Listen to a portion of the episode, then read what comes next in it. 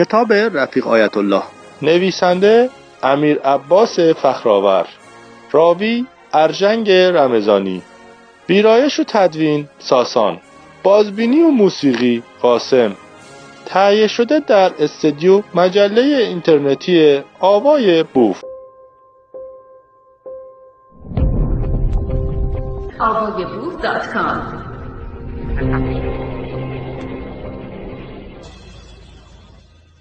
فصل سوم صفحه 135 اتحاد جماهیر شوروی کاگبه و دانشگاه پاتریس لومونبا صدور یک انقلاب. چهل سال پس از تشکیل اتحاد جماهیر شوروی و در آغاز دهه 60 میلادی سازمان امنیت شوروی که به تازگی با یک تغییر ساختار اساسی مواجه شده بود و با نام جدید کاگبه دوران گذار از استالین را تجربه می‌کرد. اقدام به تأسیس دانشگاهی با عنوان دانشگاه دوستی ملل پاتریس لومونبا کرد. این دانشگاه که به ظاهر یک مرکز آموزش عالی بود به اعتراف افسران ارشد کاگبه که بعدها به غرب پناهنده شدند در واقع مرکزی برای تربیت و پرورش جاسوسان و کادر وفادار به آرمانهای شوروی بود. و تمام دانشجویان خارجی این دانشگاه معموران و همکاران کاگبه بودند. با فروپاشی اتحاد جماهیر شوروی و پایان رسمی جنگ سرد در آغاز دهه 90 میلادی امید به اینکه های سازمان امنیت شوروی که نقش اساسی در ناام کردن بسیاری از مناطق در حال توسعه در دنیا داشت پایان خواهد یافت. با شروع قرن 21 ولادیمیر پوتین که یکی از افسران ارشد کاگبه بود به ریاست جمهوری فدراسیون روسیه رسید. این بار سیاست های وی برای احیای امپراتوری شرق تحت عنوان فدراسیون روسیه به جای اتحاد جماهیر شوروی زنگ های خطر برای ادامه جنگ سرد در فازی جدید و خطرناکتر را به صدا درآورد.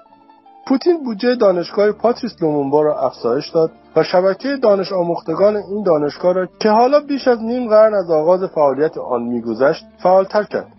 بسیاری از فارغ تحصیلان این مرکز تربیت کادر وفادار به آرمانهای شوروی که با حمایت کاگبه در کشورهایشان به قدرت رسیده بودند با پوتین در تحقق این رویای جدید همراه شدند. در این میان سید علی خامنه ای ولی فقیه جمهوری اسلامی و محمود عباس رهبر تشکیلات خودگردان فلسطینی نقش عمده‌ای بر عهده گرفتند. در این فصل به بررسی اقدامات سازمان امنیت اتحاد جماهیر شوروی برای صدور انقلاب مارکسیستی و های دانشگاه پاتریس لومونبا و نقش فارغ تحصیلان آن می‌پردازیم. دانشگاه پاتریس لومونبا مرکز پرورش تروریست زیر نظر سازمان امنیت شوروی. برایان کروزیر رئیس انیستوتوی مطالعات جنگ در لندن از نخستین کسانی بود که از راز دانشگاه پاتریس لومونبا به عنوان مرکز تربیت تروریست زیر نظر سازمان امنیت شوروی پرده برداشت. و این مطلب را در کنفرانس سه روزه تروریسم بین الملل چالش و واکنش که در شهر اورشلیم در اسرائیل از تاریخ دوم تا پنجم جولای 1979 برابر با 11 تا 14 تیر ماه 1358 برگزار شده بود عنوان کرد. این کنفرانس توسط انیستیتوی جاناتان نتانیاهو به مدیریت جوان با استعدادی به نام بنیامین نتانیاهو برگزار شده بود. بنیامین نتانیاهو که به تازگی تحصیلاتش را در دانشگاه های MIT و هاروارد در رشته های معماری و علوم سیاسی به پایان رسانده بود. از 1978 تا 1980 میلادی مدیریت این انستیتوی مطالعاتی ضد تروریسم را که نام برادر وی را بر آن نهاده بودند به عهده داشت. جاناتان نتانیاهو برادر بزرگتر بنیامین در سن سی سالگی در حالی که فرماندهی گروهی از نیروهای ویژه ارتش اسرائیل را به عهده داشت در جریان عملیات آزادسازی بیش از 100 گروگان اسرائیلی از هواپیمای روبوده شده توسط تروریستها در اوگاندا کشته شد. جناتان برای اسرائیلی ها به واسطه شجاعتهایش یک قهرمان ملی بود. حالا سه سال پس از آن حادثه تلخ از دست دادن برادر بنیامین نتانیاهو در سی سالگی دین بزرگی به گردن داشت و در کنار پدرش پروفسور بنزیون نتانیاهو که سخنران افتتاحیه این کنفرانس هم بود به سخنرانی برایان کروزیر متخصص برشسته در رشته تروریسم بینالمللی با دقت گوش می‌داد.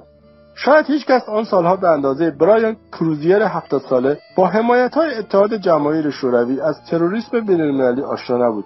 کروزیر در سالهای نوجوانیش که با انقلاب اکتبر بولشویکی روسیه همزمان بود به مارکسیسم علاقه شد. اما خیلی زود با دیدن تجربه شوم انقلابیون مارکسیست از این مکتب روی برگرداند و به یکی از منتقدان سرسخت مارکسیسم تبدیل شد. برایان کوریزیر در بخشی از سخنرانیش با عنوان حمایت شوروی از تروریسم بینالمللی اینگونه به معرفی کمپهای پرورش تروریست در اتحاد جماهیر شوروی و به ویژه دانشگاه دوستی ملل پاتریس مومبا در مسکو پرداخت. در طی سالیان طولانی شورش در های آفریقایی که مستعمره کشور پرتغال بودند های زیر مجموعه اتحاد جماهیر شوروی به تربیت و پرورش صدها و هزاران تروریست و چریک مسلح برای انجام عملیات مسلحانه ضد حکومتی پرداختند. مراکز اصلی و شناخته شده پرورش این تروریستها در مسکو باکو سیمفروپل شبه جزیره کریمه تاشکند و اودسا قرار دارند. با توجه به اطلاعات دقیقی که از فراریان این کمپ‌های پرورش تروریست در فاصله سالهای 1964 تا 1974 میلادی به دست آمده است این امکان ایجاد شده تا تصویری دقیق از این قرارگاه پرورش تروریست داشته باشیم. بر پایه این اطلاعات می‌دانیم که در این مراکز دو دسته از افراد آموزش می‌بینند کمونیستهای ارتودکس و ملیگرایان آزادیخواه جریانات ارتودکس تحت تعلیم شامل اعضای احزاب کمونیستی پیرو خط مسکو از کشورهای مختلف هستند که در آغاز ورود به مسکو برای شش ماه در انستیتوی لنین تحت تعلیم قرار می‌گیرند. ورودی های خط ملیگرایان آزادیخواه در ابتدا برای گذراندن دوره های درسی و آکادمیک با دانشگاه دوستی ملل پاتریس لومونبو در مسکو وارد شده و از بین آنها تعدادی برای گذراندن دوره های تکمیلی در کمپ های پرورش توریست که در بالا اشاره شد برگزیده می شوند. این مجموعه معمولا از کشورهای آمریکای لاتین، آفریقا، سرزمین های غربی، خاورمیانه، اروپای غربی، خاور دور و استرالیا انتخاب می شوند. دروس آموزشی در این مراکز شامل پروپاگاندا، و جنگ روانی و تبلیغاتی ساخت بمب و هدفگیری خرابکاری و سابوتاژ ها و های خیابانی حمله به ها و های تروریستی می‌باشد. برایان کروزیر در ادامه سخنرانیش به معرفی مشهورترین دانشجوی دانشگاه پاتریس با تا آن تاریخ رامیر سانجش معروف به کارلوس شغال می‌پردازد. کروزیر این تروریست معروف اهل ونزوئلا را به این شکل معرفی کرد. تا بال مشهورترین دانشجوی دوره های تروریستی دانشگاه پاتریس با کارلوس معروف به شغال می باشد که پدر کمونیستش به واسطه علاقه به لنین وی را ایلیش نامید. نام واقعی وی رامیر سانچز بود. کارلوس توسط کاگبه در سرزمین مادریش ونزوئلا جذب و به کار گرفته شد.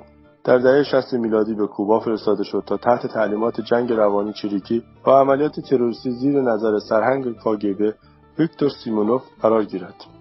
بنیامین نتانیاهو مجموعه سخنرانی های ارزشمند کارشناسان در این کنفرانس را در یک کتابی با عنوان تروریسم بین الملل در اوایل ژانویه سال 1980 میلادی منتشر کرد. اما راز بزرگ دیگری که برایان کروزیر در آن زمان از آن اطلاع دقیقی نداشت این بود که کاگبه دسته سومی را هم به افرادی که در این کمپ آموزش می‌دیدند اضافه کرده بود که همان طلبه های مدارس علوم دینی در خاورمیانه و ایران بودند. شاید آن زمان کروزیر و نتانیاهو فکرش را هم نمی‌کردند که فارغ تحصیلان دیگری همچون سید علی خامنه رهبر جمهوری اسلامی و محمود عباس رهبر تشکیلات خودگردان فلسطین از پاتریس لومونبا بیرون آمدند که بسیار مشهورتر از کارلوس شغال خواهند بود. پس از آن تاریخ در بسیاری از کتابها و مقالات به نقش دانشگاه پاتریس لومونبا در پرورش تروریستای بینالمللی اشاره شده است. دکتر ایلان برمن در جزوه تحقیقاتی تحت عنوان روسیه و خلای قدرت در خاورمیانه که ژوئن سال 2001 منتشر شد دانشگاه پاتریس لومومبا را آکادمی تربیت نیروهای ضد آمریکایی برای کشورهای جهان سوم خطاب کرد. واقعیت این است که دانشگاه پاتریس لومونبا را نمی‌توان فقط بخشی از تاریخ اتحاد جماهیر شوروی قلمداد کرد چرا که حتی پس از فروپاشی شوروی نیز این دانشگاه با اقتدار تمام ادامه حیات داشت. ولادیمیر فیلیپوف از سال 1993 میلادی ریاست دانشگاه پاتریس لومونبا در مسکو را به عهده داشت. وی همچنین از سپتامبر 1998 تا مارس 2004 میلادی با حفظ سمت وزیر آموزش عالی در کابینه دولت روسیه در دوران ریاست جمهوری بوریس یلتسین و پس از وی ولادیمیر پوتین بود. در وبسایت رسمی کاخ ریاست جمهوری روسیه کاخ کرملین تصاویری از ولادیمیر فیلیپوف به عنوان وزیر علوم و رئیس دانشگاه پاتریس لومونبا در کنار ولادیمیر پوتین رئیس جمهور روسیه دیده می شود که مربوط به سخنرانی پوتین پیرامون اهداف و سیاست های پایه‌ای آموزش عالی در فدراسیون روسیه می باشد که کاملا همسان با سیاست های وزارت علوم اتحاد جماهیر شوروی یعنی تربیت و پرورش رهبران نخبه سوسیالیست برای دنیا می باشد. این بخش از سخنرانی ولادیمیر پوتین به عنوان شعار راهبردی این دانشگاه بر در و دیوار آن نقش بست. پنجم فوریه سال 2010 میلادی در مراسم پنجمین سالگرد تأسیس دانشگاه پاتریس لومونبا نیم قرن تربیت رهبران نخبه برای دنیا بیش از هر چیز به چشم می‌خورد. ولادیمیر پوتین رئیس جمهور فدراسیون روسیه در 14 ماه می سال 2003 میلادی برابر با 24 اردیبهشت 1382 خورشیدی سخنران افتتاحیه در یکی از کنفرانس‌های بین‌المللی برگزار شده توسط دانشگاه پاتیس لومونبا بود. عنوان این کنفرانس گرد همایی جهانی دانش آموختگان خارجی در مؤسسات آموزش عالی روسیه انتخاب شده بود. توجه به این کنفرانس از آن جهت اهمیت فراوانی دارد که دوازده سال پس از فروپاشی اتحاد جماهیر شوروی در دانشگاهی که متعلق به سازمان امنیت شوروی کاگبه بود برگزار می‌شد. رئیس دانشگاه پاتریس لومونبا دکتر ولادیمیر فیلیکوف که افسران ارشد کاگبه نیز بود حالا با حفظ سمت وزارت آموزش عالی در کابینه ولادیمیر پوتین را نیز هدایت می‌کرد. در کنار وی ولادیمیر پوتین که خود از افسران عالی رتبه کاگبه بود در مقام رئیس جمهور فدراسیون روسیه سخنران افتتاحیه و محور سیاستگذاری های جدید آموزشی در روسیه بود. در عنوان کنفرانس و متن سخنرانی ولادیمیر پوتین بارها از عبارت شوروی در کنار روسیه استفاده شده بود که نشان از علاقه فراوان برگزار کنندگان این کنفرانس به احیای دوباره اتحاد جماهیر شوروی بیش از یک دهه پس از فروپاشی آن داشت. در یک کلام در تمام کنفرانس بوی کاگبه به مشام می رسید اما از همه این موارد مهمتر متن سخنرانی افتتاحیه رئیس جمهور پوتین بود. وی با همان غرور شناخته شدهش بی پرده و آشکار سیاست های پیشروی دانشگاه پاتریس لومونبا و سیستم آموزش عالی روسیه و همچنین سیاست کلی روسیه را چنین بیان کرد. من بسیار مفتخرم که خوش آمدگوی همه شما در این سالن باشکوه در مسکو پایتخت روسیه می باشم همچنین مفتخرم که به همه شما شرکت کنندگان در گردمایی جهانی دانش آموختگان خارجی در مؤسسات آموزش عالی روسیه و شوروی خیر مقدم بگویم در این گرد همایی نمایندگانی از 120 کشور دنیا که در مؤسسات آموزش عالی ما در مسکو، ولادیستاک، سن پترزبورگ، ریگا، آلما تا مینیس و تاشکند آموزش دیدن حضور دارند.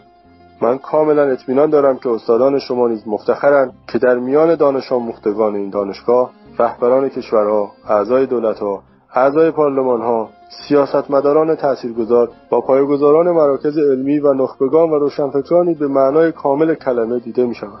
اطمینان داشته باشید در مسیر موفقیت امروز شما در کنار تعلیم و تربیت خود و ارزشمندی که در اتحاد جماهیر شوروی و در روسیه داشته عنصر موثر دیگری هم بوده و آن توانایی های شخصی استعداد و تجربیات زندگیتان بوده است که برخی از شما در دوران دانشجوییتان در این دانشگاه کسب کرده اید. امروز شاهد تأسیس های دانش آموختگان مؤسسات آموزش عالی اتحاد جماهیر شوروی و روسیه در حدود 60 کشور دنیا هستیم که تلاش می‌کنند تا ارتباطات دوستانه و نزدیکتری با استادان خودشان در اینجا و همکلاسی های سابقشان برقرار کنند.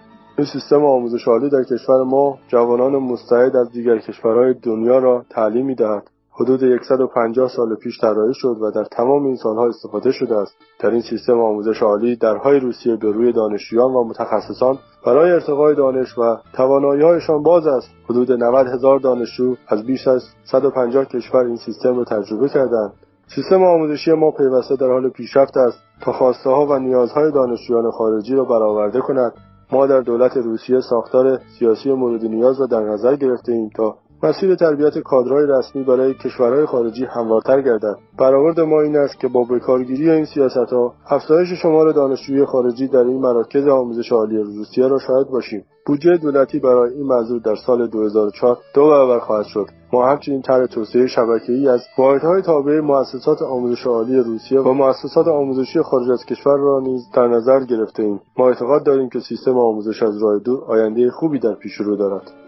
ولادیمیر پوتین در سخنرانیش با افتخار از تربیت رهبران وفادار به سیاست شوروی برای دیگر کشورهای دنیا که سیاست کلیدی و پایه‌ای دانشگاه پاتریس لومونبا از زمان تأسیس آن توسط سازمان امنیت شوروی در سال 1960 میلادی بوده است یاد کرد و از گسترش این برنامه ها در دوران ریاست جمهوری خودش خبر داد. وعده ولادیمیر پوتین برای طراحی سیاستهای دولتی جهت گسترش شبکه واحدهای تابعه دانشگاه پاتریس دومونبا در خارج از روسیه نیز تحقق یافت که یکی از نخستین اهداف گسترش این شبکه در ایران بود. به استناد بولتن داخلی دانشگاه پاتریس دومونبا در تاریخ 12 اکتبر سال 2011 میلادی برابر با 20 مهر ماه 1390 خورشیدی یک هیئت رسمی و عالی رتبه از طرف وزارت امور خارجه جمهوری اسلامی ایران برای امضای قرارداد همکاری به روسیه رفت. این هیئت دیپلماتیک و رسمی توسط رامین مهمانپرست سخنگوی وقت وزارت امور خارجه جمهوری اسلامی هدایت می‌شد. در ملاقات با دکتر ولادیمیر فیلیپوف رئیس دانشگاه پاتریس لومونبا و افسر ارشد اطلاعاتی سازمان امنیت شوروی قرارداد همکاری ده ساله با دانشگاه تهران، دانشگاه فردوسی مشهد، دانشگاه شیراز و دانشگاه بین‌المللی قزوین را امضا کردند. این همکاری به شکل یک معاهده رسمی و دولتی بین وزارت خارجه جمهوری اسلامی ایران و دانشگاه پاتریس لومونبا به امضا رسید و در بولتن داخلی دانشگاه منتشر شد. سخنگوی رسمی وزارت امور خارجه جمهوری اسلامی را در این ملاقات سید محمد رضای سجادی سفیر جمهوری اسلامی در روسیه احمد حیدریان قائم مقام سفیر جمهوری اسلامی در روسیه شهریار آموزگار دبیر اول سفارت ایران در روسیه بهروز افتهی و نمایندگان وزارت علوم و وزارت بهداشت درمان و آموزش پزشکی جمهوری اسلامی همراهی می‌کردند. بر پایه اسناد محرمانه و اختصاصی به دست آمده از دانشگاه پاتریس لومونبا در روسیه که بخشی از آن فهرست دانشجویان ایرانی فارغ التحصیل شده از این دانشگاه در فاصله سالهای 1960 تا 2000 میلادی می باشد کامران دانشجو محمود ملاباشی و ارسلان قربانی در دهه 90 میلادی دوره ویژه‌ای را در دانشگاه پاتریس لومونبا گذراندند که هیچ کدامشان در زندگی نامه خود کوچکترین اشاره به این موضوع نکردند. کامران دانشجو در سال 1388 خورشیدی رئیس ستاد انتخابات وزارت کشور در ایران بود و از بانیان اصلی تقلب گسترده انتخاباتی به حساب می آید که جرقه آغاز جنبش سبز در ایران در اعتراض با آن زده شد. وی در کابینه دوم محمود احمدی نژاد در فاصله سالهای 1388 تا 1392 خورشیدی برابر با 2009 تا 2013 میلادی وزارت علوم تحقیقات و فناوری را در اختیار گرفت. دو همکلاسی وی در دانشگاه پاتریس لومونبا یعنی محمود ملاباشی و ارسلان قربانی هم به ترتیب به سمت معاونت امور آموزشی و معاونت امور بین الملل وزارت علوم منصوب شدند.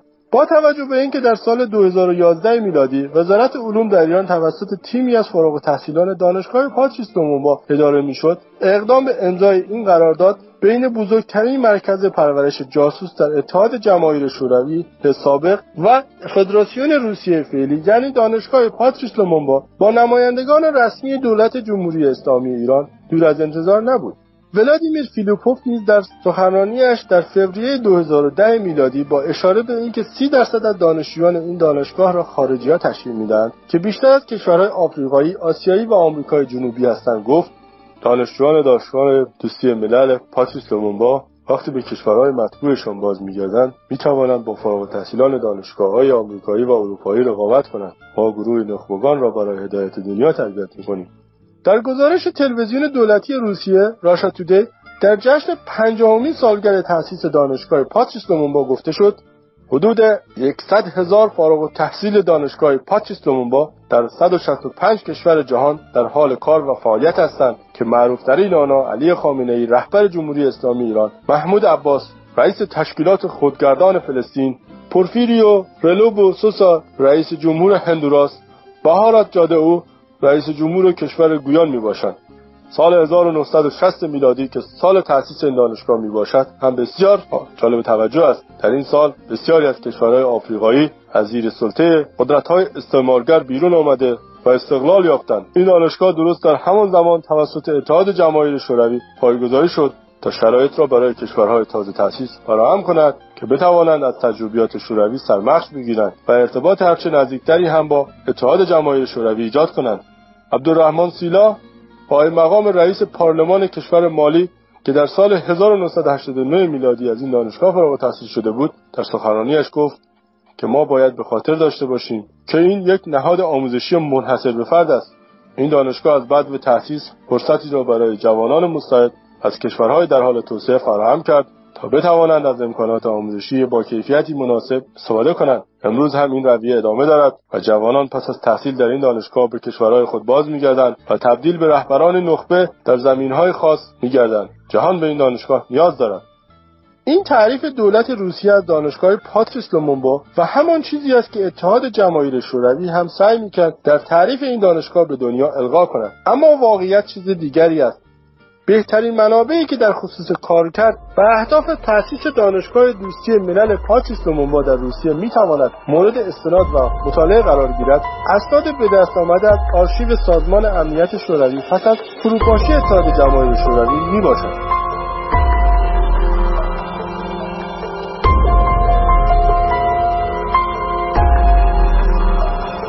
کتاب رفیق آیت الله. فصل سوم. صفحه 146 باید به خاطر داشته باشیم که افسران سازمان امنیت شوروی متخصصان کمپین disinformation بودند. حتی نامگذاری و تأسیس دانشگاه پاتریس لومونبا هم بخشی از کمپین disinformation یا همون کمپین دروغ و شایعه از طرف کاگبه بود. در کتاب آرشیو میتروخین که بر اساس اسناد محرمانه سازمان امنیت شوروی نگاشته شده است عنوان می شود اعتبار سرویس الف disinformation زمانی بسیار افزایش یافت که توانست این دروغ را جا بیاندازد که با دستور ژنرال آیزنهاور رئیس جمهور وقت آمریکا پاتریس لومونبا نخست وزیر کنگو که طرفدار شوروی بود توسط CIA مسموم شد و به قتل رسید. این یک دروغ بزرگ بود. واقعیت این بود که پاتریس لومونبا در دسامبر 1960 میلادی توسط یکی از رقبای سیاسی خود به نام جوزف موبوتو کشته شد و نه به دست CIA موبوتو بعدها خود را به عنوان یکی از فاسدترین رهبران کشورهای استقلال یافته در قاره آفریقا نشان داد. در توضیح دیوانگی های موبوتو همین بس که وی یکی از ماموران کاگبه در کینشازا پایتخت کنگو به نام بوریس سرگوویچ ورونین را پیش از اخراج از کنگو شخصا برای اعدام مقابل دیوار گذاشت و برای تفریح یک تیرباران ساختگی برای وی ترتیب داد. اما ماشین عظیم تبلیغاتی شوروی همچنان لومومبا را به عنوان یکی از قربانیان امپریالیسم آمریکا معرفی می‌کرد.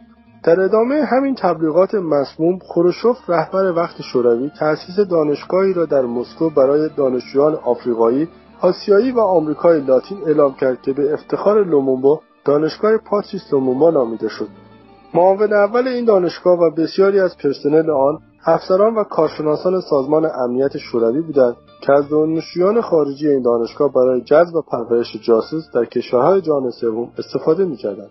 در تابستان 1961 میلادی خروشوف و کمیته مرکزی حزب کمونیست شوروی استراتژی بزرگ جهانی سازمان امنیت شوروی را تصویب کردند. بر اساس این استراتژی تهاجمی کاگبه می توانست از جبه های ملی آزادی بخش در کشورهای جهان سوم برای تثبیت برتری اتحاد جماهیر شوروی در کشمکش شرق و غرب استفاده کند. ژنرال ایان پاچیپا در کتاب خود با عنوان دیس اینفورمیشن یا دروغ با اشاره به اینکه یاسر عرفات رهبر جنبش آزادی بخش فلسطین دستپرورده سازمان امنیت شوروی بوده. است و زمانی که دستش برای همه رو شده بود که با شوروی ارتباط دارد باید جایش را به فرد دیگری می‌داد. به جانشین عرفات در این سمت می‌پردازد و می‌نویسد یک رهبر جدید که ظاهری غربی تری داشت انتخاب شده بود تا جانشین یاسر عرفات شود. سابقه خونین داشت و حالا از مد افتاده بود. وقتی محمود عباس به عنوان جانشین یاسر عرفات رئیس جمهور تشکیلات خودگردان فلسطینی شد کمتر کسی می‌دانست که وی در اتحاد جماهیر شوروی تحصیل کرده است. محمود عباس فارغ التحصیل دانشگاه پاتریس لومونبا در مسکو بود. این دانشگاه توسط کاگبه سازمان امنیت شوروی کنترل و هدایت می‌شد. هدف اصلی و محرمانه این دانشگاه تربیت نسل جدیدی است. متخصصان خارجی بود که پس از فارغ التحصیلی در کشورهای خودشان بتوانند منافع کاخ کرملین یا همان مرکز فرماندهی اتحاد جماهیر شوروی را ترویج کنند. نخستین گروه از دانشجویان خارجی این دانشگاه که 288 نفر از 47 کشور خارجی بودند در 1965 میلادی فارغ التحصیل شدند. مدت زمان کوتاهی پس از آن ژنرال الکساندر ساخاروسکی که مشاور ارشد پلیس مخفی رومانی از طرف اتحاد جماهیر شوروی بود از پلیس مخفی رومانی که تحت نظر من فعالیت می‌کرد خواسته بود تا وی را در یافتن دانشجویان خارجی با استعداد که گرایش دوستانهای به اتحاد جماهیر شوروی داشته باشند کمک کنیم. وی می‌خواست به این دانشجویان کمک هزینه برای تحصیل در دانشگاه پاتریس با داده شود تا جایی که من می‌دانم به یقین می‌توان گفت همه دانشجویان خارجی در دانشگاه پاتریس با به نوعی مستقیم یا غیر مستقیم همکاری بسیار نزدیک با شعبههای سازمان امنیت شوروی در نقاط مختلف دنیا داشتند. به این ترتیب به اعتراف افسران ارشد سازمان امنیت شوروی بسیاری از دولتمردان نمایندگان مجلس رهبران و سیاستمداران پرنفوذ در گوشه و کنار دنیا که فارغ التحصیل مراکز آموزشی وابسته به سازمان امنیت شوروی و به ویژه دانشگاه پاتیس لومونبا هستند را باید مأموران وفادار به آرمانهای اتحاد جماهیر شوروی و همکار سازمانهای امنیت شوروی تلقی کنیم. های این فارغ التحصیلان دانشگاه پاتریس لومونبا هم در دورانی که در کشورشان به قدرت رسیدند گویای وفاداریشان به آرمانهای اتحاد جماهیر شوروی دیروز و روسیه امروز بوده است. بر اساس اسناد آرشیو سازمان امنیت شوروی سابقه این گونه مراکز آموزشی در شوروی به سالهای آغازین تشکیل اتحاد جماهیر شوروی در دهه 20 میلادی باز میگردد که دانشگاه بینالمللی لنین تحت مدیریت کمیترن و دانشگاه کمونیستی تولز شرقی به آموزش نیروهای جوان و انقلابی از کشورهای آفریقایی و آمریکای جنوبی مشغول بودند. دانشجویان با هویت جعلی در این دانشگاه های محرمانه به تحصیل میپرداختند تا بتوانند پس از فارغ تحصیلی بدون نگرانی از همکاری و یا نزدیکی با شوروی به پستهای حساس در کشورهایشان دست یابند. همانطور که پیش از این گفته شد ماجرای حضور خامنه و تحصیل وی در دانشگاه پاتریس دومونبا موضوع تازه نیست و کتابها و مقالات فراوانی در این خصوص نوشته شده است. نخستین اشاره به ماجرای تحصیل خامنه در دانشگاه پاتریس لومونبا به مقاله با عنوان انقلاب خمینی پس از مرگ وی به حیاتش ادامه می‌دهد در روزنامه Observer Reporter باز میگردد. که دوشنبه دوازدهم ژوئن 1989 میلادی تنها هفت روز پس از اعلان آغاز رهبری خامنه منتشر شد نویسنده این مقاله اسمیت همستون سفیر وقت ایالات متحده در کنیا می نویسد اگر خامنه ای بتواند در قدرت بماند و رهبری را حفظ کند متاسفانه به دلیل نزدیکی فراوانی که با شوروی دارد و به خصوص اینکه فارغ تحصیل از دانشگاه پاتریس تومونبا در مسکو می باشد مسیر نزدیکی بیشتر به اتحاد جماهیر شوروی را خواهد پیمود و در کنار دیگر کشورهای عضو بلوک شرق در برابر غرب خواهد ایستاد.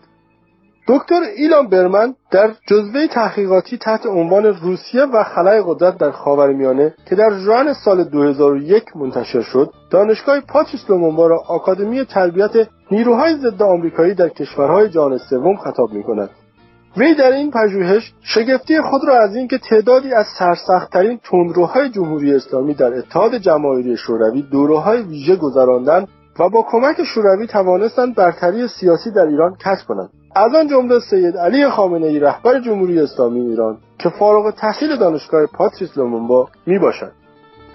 بیش از نیم قرن تربیت رهبران وفادار به شوروی برای دنیا.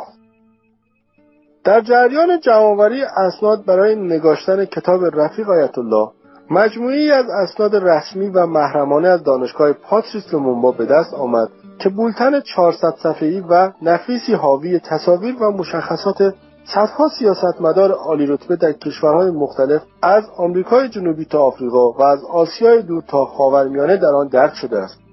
همگی این سیاستمداران پس از فارغ التحصیل شدن از دانشگاه پاتریس لومونبا با حمایت های ویژه سازمان امنیت اتحاد جماهیر شوروی سابق و فدراسیون روسیه امروز در کشورهای خودشان به قدرت رسیدند. روی جلد این بولتن شعار معروف دانشگاه پاتریس لومونبا یعنی نیم قرن تربیت رهبران نخبه برای دنیا نقش بسته است.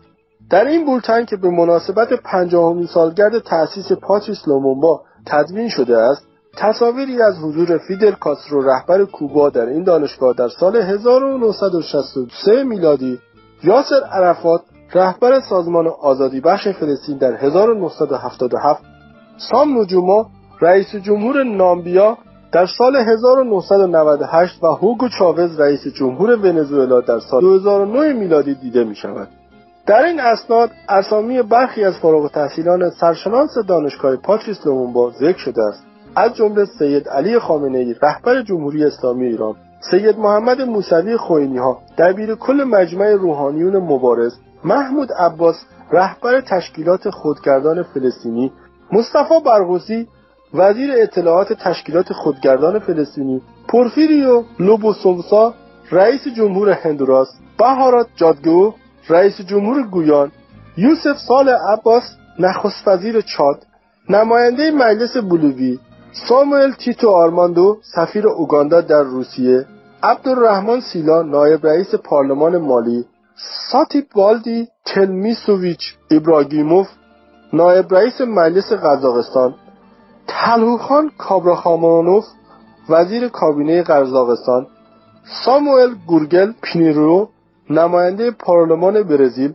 فرانک کریستوفر آنتونی نماینده پارلمان و وزیر در کابینه گویان بحر زیگموند رامساران نماینده پارلمان و وزیر بهداشت گویان آگوستو آیورلیو فابریگا دونادو سفیر پاناما در روسیه ماریا لویزیا راموس اورزاسکا سفیر بولیوی در روسیه پایگزار و رئیس حزب پیشرو در تانزانیا جین دارک موجوا ماریا وزیر آموزش روهاندا اوسالوادو لویزار اوربگون نماینده مجلس پرو آرمن آزناوکوویچ رستمیان نایب رئیس مجلس ملی ارمنستان محمد عبدالله تارشهنی سفیر تشکیلات خودگردان فلسطینی در قزاقستان خوز دوریا کمیسیونر ارشد حقوق بشر سازمان ملل در ژنو سوئیس اهل آنگولا الکساندرو بوریان رئیس انجمن بینالمللی حقوق در جمهوری مولداوا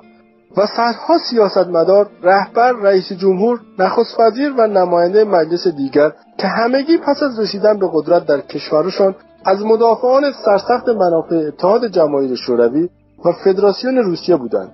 با وجود اینکه بسیاری از افسران کاگبه پس از پناهنده شدن به غرب در خاطراتشان تمام دانشجویان خارجی دانشگاه پاتریس لومونبا را که زیر نظر سازمان امنیت شوروی تربیت می‌شدند مأموران این سازمان نامیدند بسیاری از سیاستمدارانی که از این دانشگاه فارغ التحصیل شدند بدون نگرانی در زندگی نامههایشان از دانشگاه پاتریس لومونبا یاد کردند. حتی بسیاری از آنها که از وفاداران به ایدولوژی مارکسیسم بودند با افتخار از دوران تحصیلشان در مسکو و در این دانشگاه گفتند. 14 آپریل 2015 میلادی در جریان سفر هیئتی از تشکیلات خودگردان فلسطینی به مسکو به رهبری محمود عباس از وی دعوت شد تا در دانشگاه پاتریس لومونبا سخنرانی کند. محمود عباس که خود یکی از قدیمی ترین فارغ التحصیلان این دانشگاه است در جریان مراسم دکترای افتخاری دریافت کرد و رئیس پرنفوذ دانشگاه پاتریس لومونبا که در پاریس مشغول هماهنگی برنامه های انجمن جهانی یونسکو بود از راه دور این افتخار و همچنین تولد محمود عباس را به وی تبریک گفت. صفحه 153 در این میان برخورد فارغ تحصیلان ایرانی دانشگاه پاسرس لومونبا بسیار شگفت انگیز است. هیچ کدام از آنها در زندگی نامه خود کوچکترین اشاره به دوران تحصیل در این دانشگاه نکرده است. از سید علی خامنه ای و سید محمد موسوی خوینی گرفته تا زرتشت اعتمادزاده فرزند محمود اعتمادزاده معروف به بهازین و از محمد علی نظران تا کامران دارشو ارسلان قروبانی و محمود ملاباشی که همه آنها هم پله ترقی را به مدد حمایت فراوان پنهان و آشکار سازمان امنیت شوروی طی کردند در مورد خاطرات مسکو سکوت محض اختیار کردند. بسیاری از پرسنل وزارت اطلاعات جمهوری اسلامی نیز از فارغ تحصیلان دانشگاه پاتریس لومونبا می باشند که در این میان می توان به خانواده اقدم احمدی اشاره کرد که نام پنج عضو این خانواده در لیست فارغ تحصیلان ایرانی این دانشگاه آمده است. محمد رضا جمیله سوفیا سریا و تامارا اقدم احمدی همگی در دهه شست خورشیدی و پس از تشکیل وزارت اطلاعات جمهوری اسلامی در دوران ریاست جمهوری سید علی خامنه ای در دانشگاه پاتریس لومونبا تحصیل کردند و پس از بازگشت به ایران در شهرهای مختلف به عنوان بازجویان وزارت اطلاعات مشغول به کار شدند. نام محمد رضا اقدم احمدی به عنوان بازجوی وزارت اطلاعات جمهوری اسلامی برای نخستین بار در سال 2003 میلادی برابر با 1382 خورشیدی در رابطه با پرونده قتل زهرا کاظمی خبرنگار ایرانی کانادایی در زندان اوین در رسانه ها منتشر شد. زهرا کاظمی که در روز دوم تیر ماه 1382 خورشیدی برای تهیه عکس از تجمع خانواده دانشجویان زندانی سیاسی به مقابل زندان اوین رفته بود توسط ماموران امنیتی بازداشت شد. و 18 روز بعد یعنی در 20 تیر ماه در اثر شکنجه در حین بازجویی کشته شد. با وجودی که اخبار زیادی مبنی در دخالت مستقیم سعید مرتضوی به عنوان دادستان وقت تهران در مرگ وی منتشر شده است اما در گزارش هیئت ویژه رئیس جمهور سید محمد خاتمی که سیوم تیر ماه 1382 خورشیدی با فشار دولت کانادا منتشر شد وزارت اطلاعات جمهوری اسلامی به عنوان ارگانی که باید پاسخگوی مرگ زهرا هاشمی باشد معرفی گردید در همین ارتباط نام یکی از بازجویان وزارت اطلاعات یعنی محمد رضا اقدم احمدی به عنوان فردی که تصادفاً مسبب مرگ زهرا کاظمی در حین بازجویی در زندان بوده است مطرح شد. یک سال پس از آن قوه قضایی محمد رضا اقدم احمدی 42 ساله و کارمند وزارت اطلاعات جمهوری اسلامی را به اتهام قتل شبه عمد زهرا کاظمی محکوم کرد. اقدم احمدی خود را از اتهامات مبری دانست و درخواست تجدید نظر کرد و در نهایت دادگاه تجدید نظر وی را به دلیل فقدان مدارک برای اثبات اتهامات تبرئه کرد. امروز با در دست داشتن فهرست دانشجویان ایرانی دانشگاه پاتریس لومونبا می‌دانیم که نه تنها محمد رضا احمدی اقدم بلکه بسیاری از اعضای خانواده وی نیز برای عضویت در وزارت اطلاعات جمهوری اسلامی ایران در مسکو توسط سازمان امنیت شوروی تعلیم لازم را دیدن. همه چیز از ویدئوی خبری شبکه تلویزیونی دولتی روسیه شروع شد. اما آنچه انگیزه اصلی برای آغاز تحقیق در مورد فارغ تحصیلان ایرانی دانشگاه پاتریس لومونبا شد ویدئوی سه ای از شبکه تلویزیون دولتی روسیه بود که پنجم فوریه سال 2010 میلادی برای پوشش خبری پنجاهمین سالگرد تأسیس دانشگاه پاتریس لومونبا تهیه شده بود و خامنه ای فارغ التحصیل دانشگاه پاتریس لومونبا معرفی شد.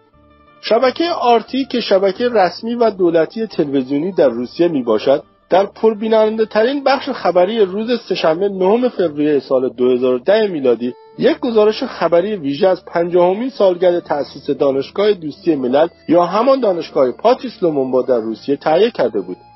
این گزارش توسط خبرنگار و پژوهشگر شبکه آرتی خانم مارینا زاروبین تهیه شده بود مارینا با مدرک کارشناسی ارشد در سال 2008 میلادی در رشته مطالعات اقتصادی و سیاسی روسیه از دانشگاه آکسفورد در انگلستان فارغ تحصیل شد و بلافاصله توانست به عنوان پژوهشگر و خبرنگار در شبکه تلویزیونی دولتی روسیه استخدام شود.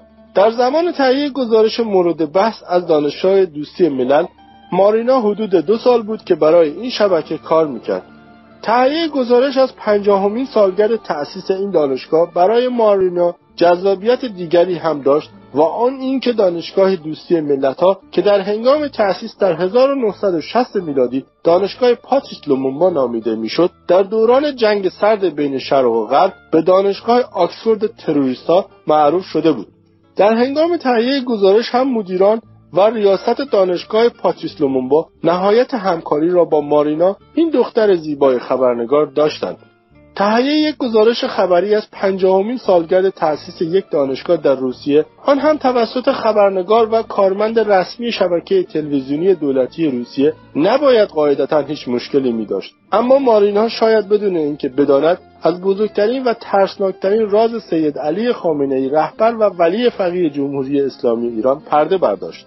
این دختر خبرنگار سید علی خامنه ای و محمود عباس را معروفترین فارغ تحصیلان دانشگاه پاتریس با معرفی کرد. این ویدئوی خبری برای مدت بیش از دو سال روی وبسایت رسمی شبکه دولتی تلویزیون روسیه قرار داشت تا اینکه چهارشنبه 22 فوریه 2012 میلادی برابر با سوم اسفند 1390 خورشیدی در مقاله با عنوان بزرگترین و ترسناکترین راز زندگی خامنه ای برملا شد در وبلاگ پسر گستاخ ایران بازنشر داده شد و توجه رسانه های فارسی را به این گزارش خبری جلب کرد و خبر اول و شگفت انگیز روز شد.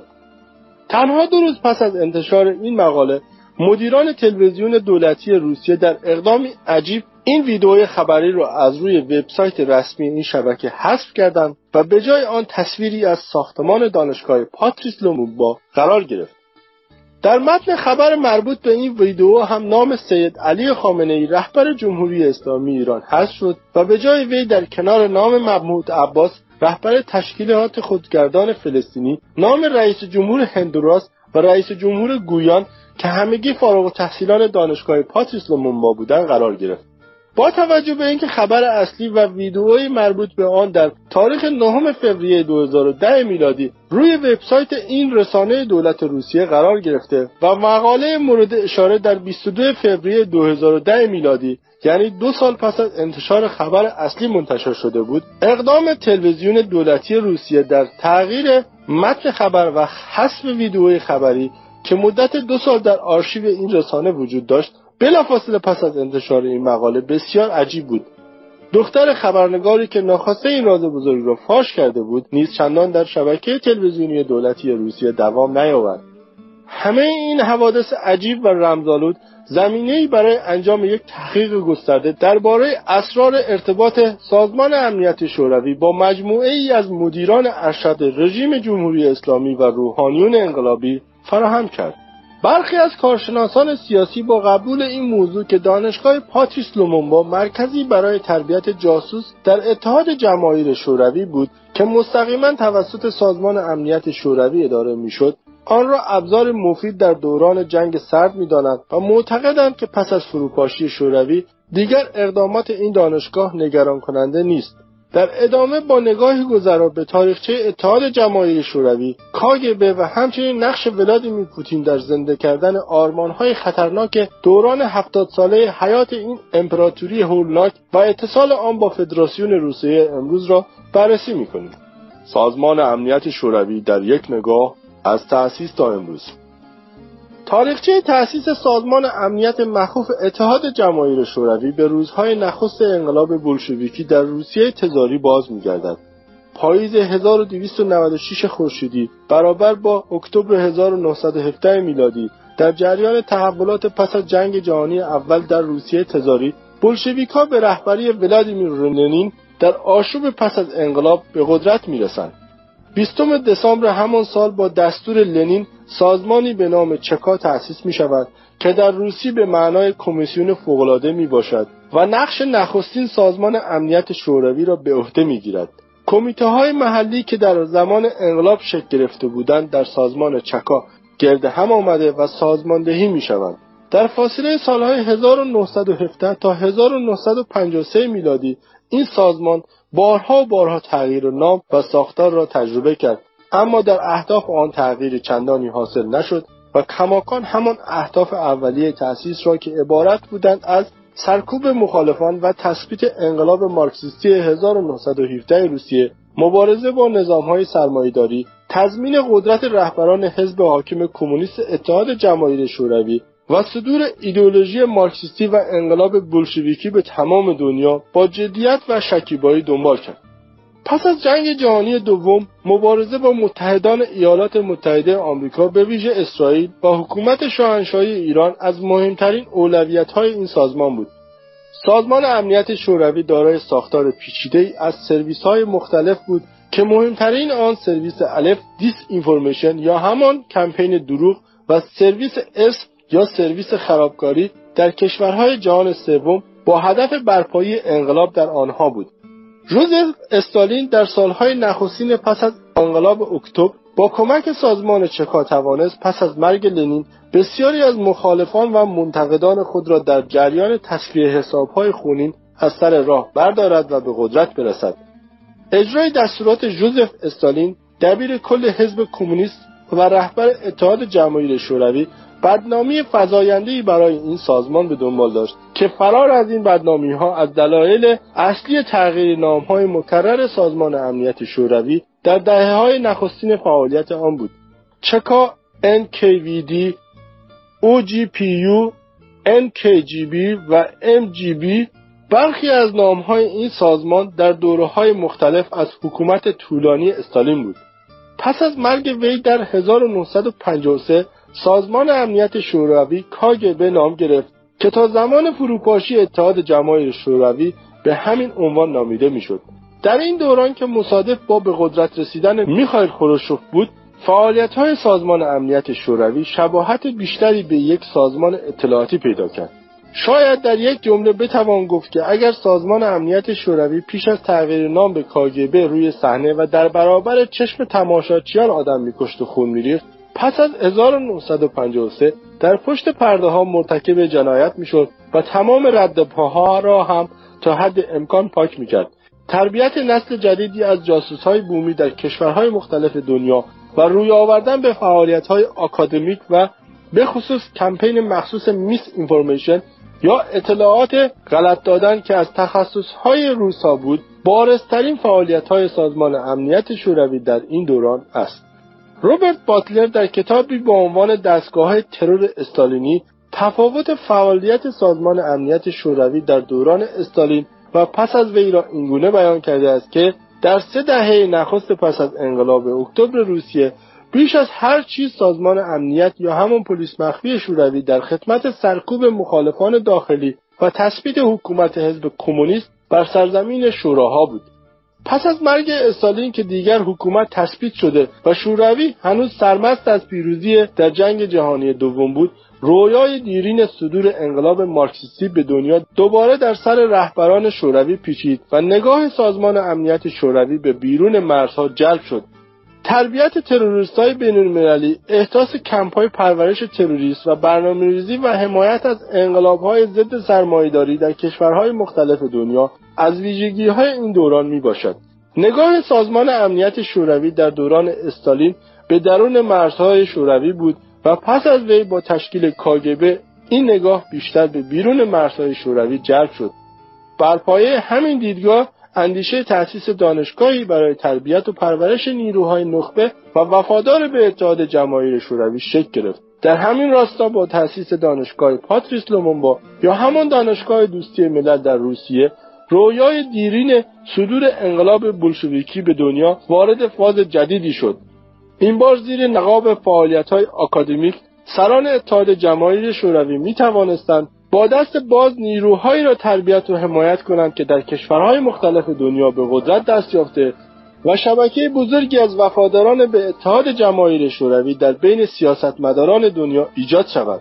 این همان آرمان دیرین رهبران شوروی برای انقلاب جهانی سوسیالیستی بود. سازمان امنیت شوروی از 1953 تا 1991 و فروپاشی اتحاد جماهیر شوروی از نام کاگبه استفاده می‌کرد. کاگبه حتی پس از فروپاشی شوروی هم به حیات خود ادامه داد و این بار در سال 1995 میلادی FSK یا همان سازمان ضد جاسوسی فدرال نام گرفت. این سرویس چندی بعد به FSB که مخفف سرویس امنیت فدرال روسیه می باشد تغییر نام داد که تا به امروز به همین نام خوانده می شود تمام تجهیزات پرسنل و ساختمان های کاگبه هم به FSB منتقل شد. در 1998 میلادی ولادیمیر پوتین که از افسران کارکشته کاگبه بود به ریاست FSB رسید. پوتین یک سال بعد نخست وزیر فدراسیون روسیه شد و سپس در ماه می سال 2000 میلادی برابر با خرداد ماه 1379 خورشیدی به ریاست جمهوری فدراسیون روسیه رسید. به این ترتیب کاگبه همچنان میراثدار بخش بزرگی از امپراتوری شرق باقی ماند. نگاهی کوتاه به تاریخ انقلاب روسیه و شعارهای محوری رهبران اتحاد جماهیر شوروی در دوره‌های مختلف تاریخی تصویر بهتری به ما ارائه خواهد داد.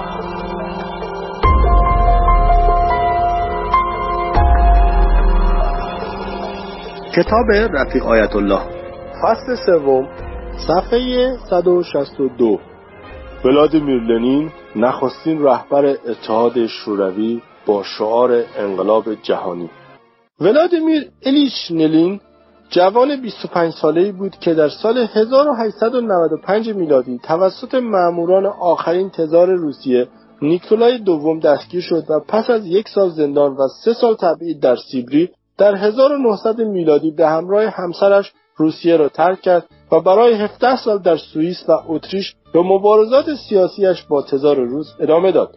روزنامه ایسکرا که توسط وی در همین دوران منتشر می‌شد به عنوان ارگان اصلی حزب سوسیال دموکرات کارگری روسیه شناخته شد و مخفیانه در روسیه دست به دست میگشت. در سال 1903 در دومین کنگره این حزب در لندن هواداران لنین که بولشویک ها نامیده می‌شدند جناح رادیکال حزب را تشکیل دادند. در سال 1905 میلادی در پی شکست تحقیرآمیز ارتش امپراتوری روسیه از ژاپن که در آن زمان جزیره کوچک و ناشناخته در آسیا بود موقعیت تزار روسیه به شدت تضعیف شد. از سوی دیگر نیروهای رادیکال افراطی در اپوزیسیون روسیه قدرت گرفتند و در 1912 جناح رادیکال بولشویک به رهبری لنین از حزب سوسیال دموکرات انشعاب داد و حزب بولشویک شکل گرفت که بعدها همین بولشویک ها دسته اولیه حزب کمونیست شوروی را تشکیل دادند. شروع جنگ جهانی اول در 1914 و هزینه سنگینی که این جنگ به امپراتوری روسیه وارد کرد میخ آخر را به تابوت تزار روسیه زد و در فوریه 1917 مجلس دومای روسیه تزاری نیکولای را از سلطنت خلق کرد و دولتی موقت را بر کشور حاکم نمود. در این دوران لنین هنوز به کشور باز نگشته بود دولت موقت آزادی های سیاسی و اجتماعی بیشتری به مخالفان داد و بسیاری از آنها که به تبعید خود خواسته رفته بودند به روسیه بازگشتند. لنین هم آپریل 1917 به کشور بازگشت و در کنار تروتسکی فعالیت های حزب بولشویک را در درون روسیه سامان دادند. در ادامه رفتارهای رادیکال این حزب در 15 اکتبر 1917 اعضای حزب بولشویک به فرمان لنین پایگاه سیاسی و نظامی دولت موقت و مجلس دومای روسیه را شبانه تسخیر کرده و با فتح کاخ زمستانی نیکولای که از سلطنت خلق شده بود وی و تمام اعضای خانوادهاش را تا پیش از طلوع خورشید اعدام کردند. همین شبه نظامیان که عنوان کمیته انقلاب را یدک میکشیدند با دستور لنین در ارگانی به نام چکا سازماندهی شدند. به جرأت می‌توان گفت بولشویکها هشت ماه پس از انقلاب فوریه 1917 آن را ربودند و به نام خود ثبت کردند. این اقدام بیش از اینکه به یک انقلاب شبیه باشد به کودتای علیه انقلابیون شباهت داشت. پس از آن جنگ داخلی بینش بولشویکها و مخالفان آنها در گرفت. هر دو گروه خود را انقلابیون فاتح روسیه می‌دانستند. تروتسکی ارتش سرخ را برای بولشویکها سازماندهی و هدایت می‌کرد. و مخالفان بولشویکها ارتش سفید را سازماندهی کردند. دیگر کشورهای اروپایی نیز که با اندیشه ها و آرمان های لنین و تروتسکی برای صدور کمونیسم متعالی به دنیا بر اساس تئوری انقلاب جهانی آشنا بودند تلاش کردند با حمایت از ارتشهای روسهای سفید در برابر زیادی خواهی های انقلابیون سرخ بولشویکا صد ایجاد کنند که موفق نشدند. لنین یک سال بعد مورد سوی قصد قرار گرفت و عملا خانه نشین شد. در این دوران یکی از اعضای جوان و بلند پرواز حزب بولشویک که در زمان بازگشت بولشویکها از اروپا در قطار همسفر لنین بود و به همین واسطه توانسته بود پله های ترقی را به سرعت بپیماید عملا قدرت را در دست داشت. نام وی جوزف استالین بود. کودتای شبانه بولشویکا که تنها شش کشته بر جای گذاشت و همچنین وعده های لنین و یارانش که نوید آینده روشن و پرشکوه و بدون خشونت را می‌دادند برای مردم روسیه بسیار جذاب بود. اما شروع جنگ داخلی بین ارتش سرخ و ارتش سفید و تصفیه حسابهای خونین بعد از انقلاب اکتبر مردم را خسته و دلزده از وعده های دست نیافته کرده بود و آرمان انقلاب جهانی دیگر طرفدار چندانی نداشت. مردم روسیه ترجیح می‌دادند به جای صدور انقلاب کمونیستی به جهان فقر و بیکاری به پایان برسد. این فرصتی مناسب برای استالین مهیا کرد تا با شعاری عوام فریبانه توجه مردم و همحزبی های بلشویکش را جلب کند. وی با شعار سوسیالیست در یک کشور پیش آمد و توری انقلاب جهانی را کنار زد. روزف استالین و شعار سوسیالیست در یک کشور در برابر شعار انقلاب جهانی لنین. جوزف استالین که نقش چندانی در شکلگیری انقلاب روسیه نداشت با استفاده از موقعیتی که در نتیجه همسفر بودن با لنین در قطار بازگشت بلشویکا از اروپا به روسیه برای خود دست پا کرده بود. در حالی در آپریل 1922 قدرت را به عنوان دبیر کل کمیته مرکزی حزب کمونیست شوروی در دست گرفت که هنوز لنین زنده بود و در بستر بیماری با مرگ دست و پنجه نرم می‌کرد. مخالفت های آشکار و پنهان لنین با به قدرت رسیدن استالین و حتی وصیت‌نامه‌اش با همین مضمون هم نتیجه نداد و در نهایت استالین رهبری اتحاد جماهیر شوروی را به دست گرفت. استالین با بهرهگیری از تمام ظرفیت‌های سازمان امنیت شوروی توانست با خشونتی بی‌سابقه تمام یاران نزدیک لنین و سردمداران انقلاب را از صحنه حذف کرده و قدرت خود را تثبیت کند. این دوره را در تاریخ روسیه پاکسازی بزرگ نام نهادند. دوره پاکسازی بزرگ که از 1934 تا 1940 میلادی برابر با 1313 تا 1319 خورشیدی ادامه داشت در ابتدا بر پاکسازی نهادهای امنیتی و سپس بر ساختار حزب کمونیست شوروی متمرکز بود. بلشویک های قدیمی یا همان رهبران و کادرهای اصلی دوران انقلاب در دوره لنین که همسفران وی در قطار بازگشت از اروپا بودند همگی در این سالها اعدام شدند. بسیاری از آنها پیش از اعدام به شدت شکنجه شده بود و در دادگاه های فرمایشی مورد توهین و تحقیر فراوان قرار گرفته بودند. سازمان امنیت شوروی که ماشین پاکسازی بزرگ استالین بود سپس به سراغ روشنفکران هنرمندان رهبران های قومی و مذهبی ها و یا هر کسی را که با خارجی ها ارتباط داشت رفت. جوزف استالین خود شخصا با دقت فراوان بر کار پاکسازی نظارت می‌کرد. اسنادی که پس از فروپاشی اتحاد جماهیر شوروی از بایگانی های آن دوران به دست آمد نشان می‌دهد که استالین شخصا دستور اعدام بیش از چهل هزار نفر را امضا کرده است.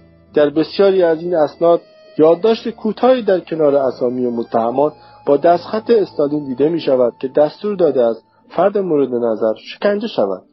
لئون تروتسکی دشمن اصلی استالین که در سال 1929 از کشور گریخت پس از سالها فرار از دست جاسوسان وی در سال 1940 در مکزیک توسط یک مأمور مخفی سازمان امنیت شوروی با ضربه تبر به قتل رسید. در جریان پاکسازی بزرگ حدود یک میلیون نفر اعدام شدند و یا در زندان جان خود را از دست دادند. سازمان امنیت شوروی در این دوران روزانه به طور متوسط یک هزار نفر را اعدام می‌کرد تا قدرت استالین تثبیت شود. استیو روزنبرگ خبرنگار بی بی سی در مسکو در 28 دسامبر 2012 میلادی به جنایات استالین چنین اشاره کرد. در حاشیه مسکو یکی از شهروندان روس به نام آناتلی مرداشوف سیزده گروه دست جمعی را به من نشان داد که حدود یک کیلومتر امتداد دارند. آنچه که اینجا روی داده است برای سالها پنهان نگاه داشته شده بود. در فاصله ماه آگوست سال 1937 میلادی تا ماه اکتبر 1938 میلادی در مجموع 20760 زندانی به دست پلیس مخفی استالین به این مکان آورده شده و اعدام شدند. به عالی مناطق اطراف این محل گفته می‌شد صدای گلوله ها به خاطر تمرین تیراندازی است. در میان اعدامی ها طبقات مختلف اجتماعی از سرتاسر شوروی از جمله کارگران دهقانان دانشمندان ورزشکاران مهندسان و کارمندان ادارات دولتی وجود داشتند. جرم آنها دشمنی با مردم اعلام می‌شد. البته این تنها یکی از قتلگاه های دوران استالین در سراسر اتحاد شوروی بود. علاوه بر این جوزف استالین برای مبارزه با قومگرایی و ملیگرایی اقوام مختلفی که در سرزمین پهناور تحت سیطره اتحاد جماهیر شوروی زندگی می‌کردند سیاست کوچ اجباری را در پیش گرفت. هدف از این کار سرکوب روح ملیگرایی و در مقابل تقویت رویه سوسیالیستی در بین مردم شوروی بود. بیش از هر چیز رهبران شوروی از اینکه در گوشه و کنار این سرزمین پهناور شورش های اقوام علیه حکومت مرکزی ایجاد شود نگران بودند و با پیگیری این سیاست بسیاری از اقوامی را که در آنها پتانسیلی از اعتراض و ملیگرایی منطقه دیده می‌شد به نقاط دورتر از سرزمین شوروی کوش می‌دادند. حدود 6 میلیون نفر که بسیاری از اقوام از جمله لهستانی ها، رومانی ها، لیتوانی ها، آلمانی های ساکن نایه ولگا، فنلاندی تبارها، تاتارها، یونانی های نایه کریمه، مردمان بالکان، ترک ها، چچن های قفقاز و اینگوش ها قربانی این کوچهای اجباری بودند. یک و نیم میلیون نفر در جریان این جابجایی های اجباری جان خود را از دست دادند. در مواردی چهل درصد از جمعیتی که کوچانیده می‌شدند در اثر گرسنگی و بیماری جان خود را از دست می‌دادند.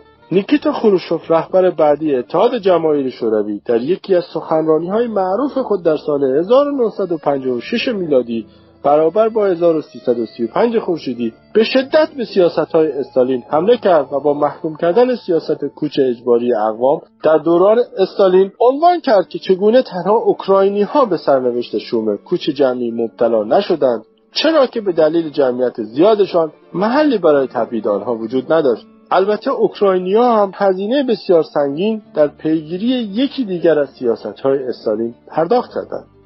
بین سالهای 1929 تا 1939 میلادی برابر با 1308 تا 1318 خورشیدی. میزان عراضی کشاورزی شوروی که توسط مزارع اشتراکی دولتی مدیریت می‌شد از 5 درصد به 99 درصد افزایش یافت. دهقانان روسیه با تمام قوا به مخالفت با این طرح استالین برخواستند دو گروه بزرگ از دهقانان با این طرح مخالف بودند. دهقانانی که به انقلاب بولشویکی اعتقاد داشتند آن را خیانت به شعارهای اصلی انقلاب بولشویکی از جمله شعار صلح و زمین برای دهقانان می‌دانستند و زمین سازی برای نظام ارباب و رعیتی جدید که این بار دولت مرکزی نقش ارباب بزرگ را بازی می‌کرد. گروه دوم که جمعیت زیادی از دهقانان را شامل می‌شد جوامع دهقانی مذهبی بودند که اعتقاد داشتند نظام اتحاد جماهیر شوروی یک حکومت ضد مسیحی است. بنابراین پیوستن به طرح مزارع اشتراکی را اقدامی کفرآمیز می‌دانستند که آنها را به جهنم خواهد فرستاد. برای همین در برابر اجرای این طرح به شدت مقاومت می‌کردند. به واسطه این طرح قحطی گسترده سالهای آغازین دهه سی میلادی به وقوع پیوست که تنها در اوکراین بیش از پنج میلیون نفر جان باختند برخی از پژوهشگران تعداد های قطعی بزرگ در اوکراین را تا دو برابر این اعداد عنوان کردند و از آن دوران به عنوان نسل کشی حکومت استالین علیه مردم اوکراین نیز یاد می شود. از دیگر جنایات فراموش نشدنی دوران استالین برپایی زندانهایی با عنوان اردوگاه کار اجباری در سراسر شوروی بود که گولاگ نامیده می‌شد. استالین می‌خواست با توسل به زور به سرعت شوروی را به کشوری صنعتی تبدیل کند تا موفقیت ایدئولوژی سوسیالیستی را به رخ دنیا و به ویژه غرب بکشد. اردوگاه های کار اجباری در مناطقی احداث می شدند که مراکز صنعتی و یا طرحهای زیرساختی جدید در حال احداث و توسعه بودند. به هر یک از این اردوگاه های کار اجباری وظیفه خاصی سپرده می‌شد که در حقیقت بخشی از اجرای همین طرحهای توسعه بود. و فعالیت های نظیر هفت روز ساختمان معادن احداث خطوط آهن و یا ساختمان کارخانجات و قطبهای صنعتی را شامل می‌شد. از سال 1299 تا زمان مرگ استالین در سال 1953 میلادی برابر با 1332 خورشیدی حدود 14 میلیون نفر در این اردوگاه ها به کار اجباری مشغول بودند. از این تعداد حدود یک میلیون و ششصد هزار نفر در این اردوگاه جان خود را از دست دادند. بین سالهای 1308 تا 1318 خورشیدی میزان عراضی کشاورزی شوروی که توسط مزارع اشتراکی دولتی مدیریت می‌شد از 5 درصد به 99 درصد افزایش یافت. دهقانان روسیه با تمام قوا به مخالفت با این طرح استالین برخواستند دو گروه بزرگ از دهقانان با این طرح مخالف بودند. دهقانانی که به انقلاب بولشویکی اعتقاد داشتند آن را خیانت به شعارهای اصلی انقلاب بولشویکی از جمله شعار صلح و زمین برای دهقانان می‌دانستند و زمین سازی برای نظام ارباب و رعیتی جدید که این بار دولت مرکزی نقش ارباب بزرگ را بازی می‌کرد. گروه دوم که جمعیت زیادی از دهقانان را شامل می‌شد جوامع دهقانی مذهبی بودند که اعتقاد داشتند نظام اتحاد جماهیر شوروی یک حکومت ضد مسیحی است. بنابراین پیوستن به طرح مزارع اشتراکی را اقدامی کفرآمیز می‌دانستند که آنها را به جهنم خواهد فرستاد. برای همین در برابر اجرای این طرح به شدت مقاومت می‌کردند. به واسطه این طرح قحطی گسترده سالهای آغازین دهه سی میلادی به وقوع پیوست. که تنها در اوکراین بیش از پنج میلیون نفر جان باختند برخی از پژوهشگران تعداد کشته های قطعی بزرگ در اوکراین را تا دو برابر این اعداد عنوان کردند و از آن دوران به عنوان نسکشی حکومت استالین علیه مردم اوکراین نیز یاد می شود.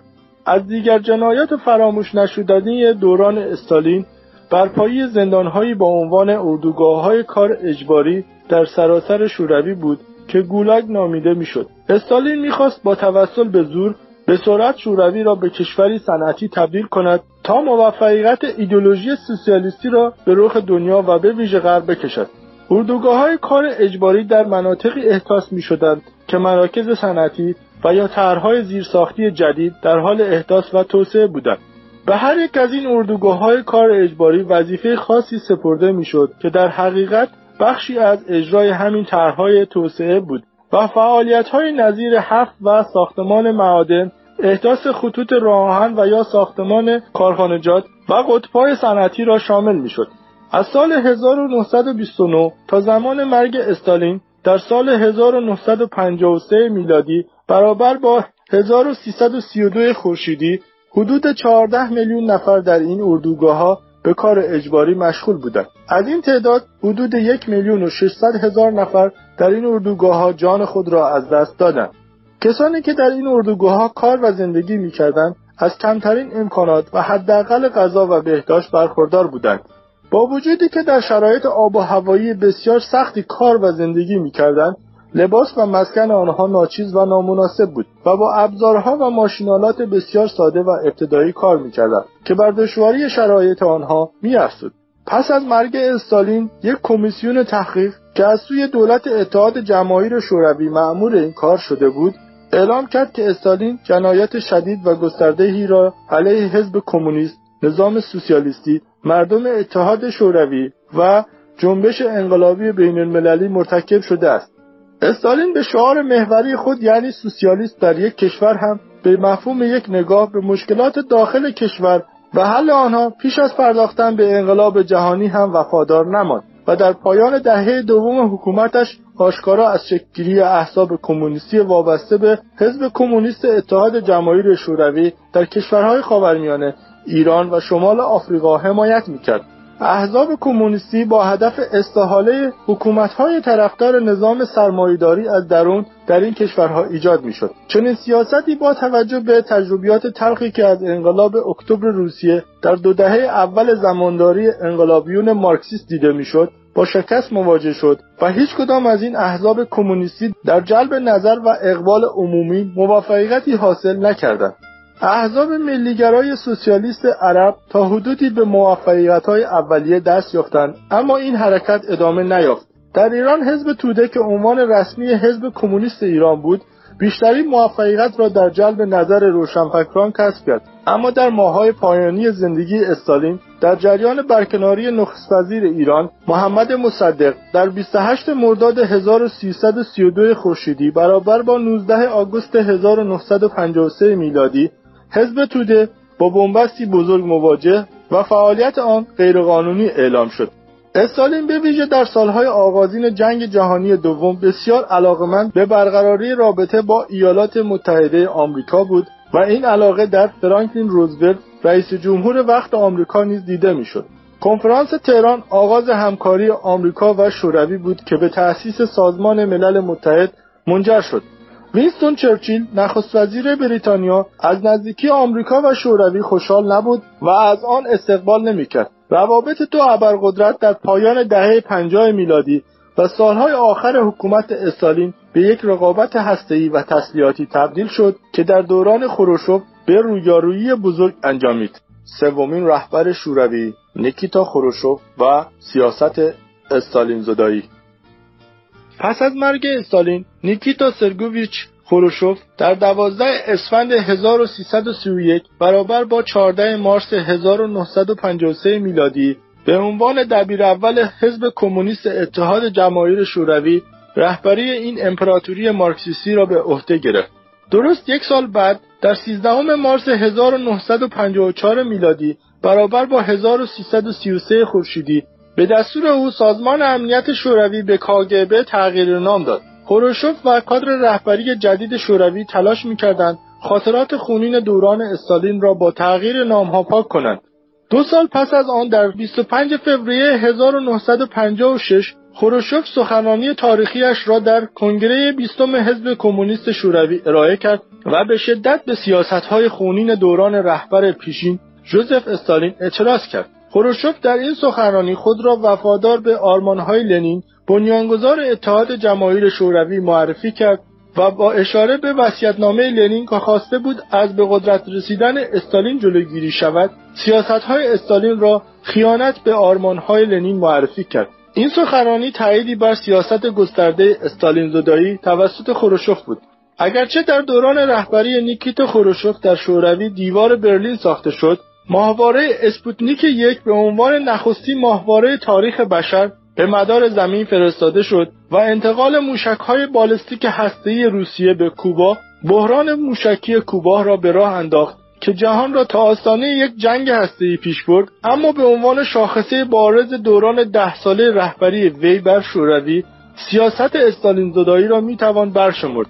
وی در آغاز کار دستور تعطیلی شبکه اردوگاه‌های کار اجباری گولاگ را صادر کرد و خواستار آزادی زندانیان سیاسی شد. این پروسه که تا سال 1960 میلادی به طول انجامید مقداری فضای باز سیاسی به وجود آورد و بسیاری از نویسندگان روس که دوران تلخ استالین را تجربه کرده بودند با انتشار آثارشان پرده از جنایات استالین برداشتند. خروشوف فعالیت‌های خشونت طلبانه سازمان امنیت شوروی را به سوی اقدامات آکادمیک هدایت کرد. در فوریه سال 1960 میلادی و چهار سال پس از تغییر نام و ساختار سازمان امنیت شوروی دانشگاه پاتریس لومونبا زیر نظر کاگبه تأسیس شد تا مسیر تحقق آرمان بزرگ ولادیمیر لنین برای انقلاب جهانی و صدور انقلاب مارکسیستی به دیگر نقاط دنیا هموار شود. خروشوف در آخرین سال حکومت به علت کهولت سن و بیماری دیگر امکان اداره امور را از دست داده بود. حزب کمونیست اتحاد جماهیر شوروی در اعتراض به اقدامات اصلاحگرایانه خروشوف در اکتبر 1964 میلادی وی را در سن هفتاد سالگی وادار به استعفا از رهبری حزب کردند. خروشوف بازنشسته شد و هفت سال آخر عمر رفت آمدهای او به شدت کنترل می‌شد. خاطراتی که در سالهای پایانی عمرش در حبس خانگی نوشته بود در روسیه اجازه انتشار نیافت. نیکیتا خروشوف در 11 سپتامبر 1971 میلادی 20 شهریور 1350 در 77 سالگی درگذشت. جنازهش بدون مراسم رسمی و با محدودیت تشییع شد و حکومت اجازه نداد پیکرش به رسم معمول در کاخ کرملین دفن شود. چهارمین رهبر شوروی لئونید برژنف و سیاست بومی کردن انقلابهای صادراتی مارکسیستی در دوران 18 ساله رهبری لئونید ایلیچ برژنف که از اکتبر 1964 تا نوامبر 1982 برابر با 1345 تا 1359 خورشیدی ادامه یافت. در این دوران تحولات سیاسی بزرگی در منطقه خاورمیانه و شمال آفریقا به وقوع پیوست که تقریبا در تمام آنها دستان سازمان امنیت شوروی دیده می‌شد. در نخستین اقدام آزادی های سیاسی دوران خروشوف و سیاست استالین زدایی را متوقف کرد. سپس با روی کار آوردن یوری آندروپوف در 1967 به عنوان رئیس کاگبه تلاش کرد تا اقتدار و وحشت دوران استالین را به اتحاد جماهیر شوروی بازگرداند. آندروپوف برای 15 سال ریاست کاگبه یا همون سازمان امنیت مخوف اتحاد جماهیر شوروی را بر عهده داشت آندروپوف نزدیکترین یار برژنف بود و در کنار ریاست کاگبه معاون اول وی نیز به حساب می آمد. در سپتامبر 1968 برای نخستین بار برژنف یک سیاست خارجی روشن و ملموس را برای اتحاد جماهیر شوروی تعریف کرد که به دکترین برژنف معروف است بر پایه این نظریه سیاسی اگر هر نیرویی تلاش کند تا یکی از کشورهای بلوک سوسیالیست را به سمت نظام سرمایهداری سوق دهد وظیفه مشترک همه کشورهای سوسیالیست خواهد بود تا جلوی این اتفاق را بگیرند.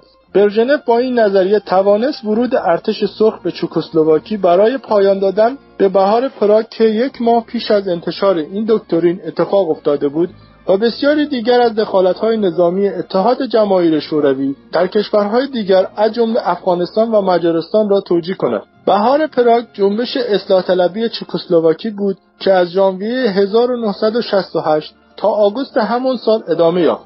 سیاست خارجی برژنف و معاونش آندروپوف روی دیگری هم داشت که برای سالها محرمانه باقی ماند و اجرای آن به سازمان امنیت شوروی و نهادهای تابع آن سپرده شده بود. ژنرال سه ستاره رومانیایی ایان میهای پاچیپا در کتاب خود با عنوان دروغ که در سال 2013 در ایالات متحده آمریکا چاپ شد پرده از راز بزرگ سیاست خارجی پنهان و مخرف برژنف و آندروپوف برداشت ژنرال پاچیپا از اعضای ارشد سازمان جاسوسی و پلیس مخفی رومانی و عالی رتبه ترین مقام سازمان های امنیتی بلوک شرق می باشد که تاکنون به غرب پناهنده شدند. یک سال پس از روی کار آمدن برژنف در شوروی یعنی از مارس 1965 میلادی در رومانی نیکولای چاوچسکو به قدرت رسیده بود که تا دسامبر 1989 دیکتاتوری وی ادامه داشت در این دوران رومانی از بزرگترین متحدان اتحاد جماهیر شوروی و از مهمترین کشورهای بلوک سوسیالیستی معروف به بلوک شرق به حساب می آمد. پلیس مخفی رومانی روابطی بسیار نزدیک و تنگاتنگ با سازمان امنیت شوروی داشت و لقب کاگبه رومانی را یدک می‌کشید. ژنرال ایان پاچیبا درباره یکی از مکالماتش با آندروپوف می نویسد دنیای اسلام به مانند یک ظرف آزمایشگاهی کشت باکتری میماند که سازمان امنیت شوروی کاگبه می‌تواند به راحتی درجه خطرناکی از نفرت را بر پایه باکتری افکار مارکسیستی لنینیستی در آن کش دهد. بر پایه این تفکر احزاب بس در کشورهای عربی در دوران رهبری برژنف تقویت شدند و توانستند با حمایت مستقیم کاگبه در سوریه و عراق قدرت را قبضه کنند. در ایران سرمایهگذاری بر روی طلبه های علوم اسلامی نتیجه داد و در نتیجه یک انقلاب اسلامی مارکسیستی در سال 1979 میلادی بهمن 1357 خورشیدی حکومت شاه که متحد وفادار آمریکا و اسرائیل در منطقه بود سقوط کرد و روحانیونی که تحت حمایت مستقیم سازمان امنیت شوروی بودند حکومتی به شدت ضد آمریکایی و ضد اسرائیلی تشکیل دادند که روابطی بسیار خوب با اتحاد جماهیر شوروی دارد.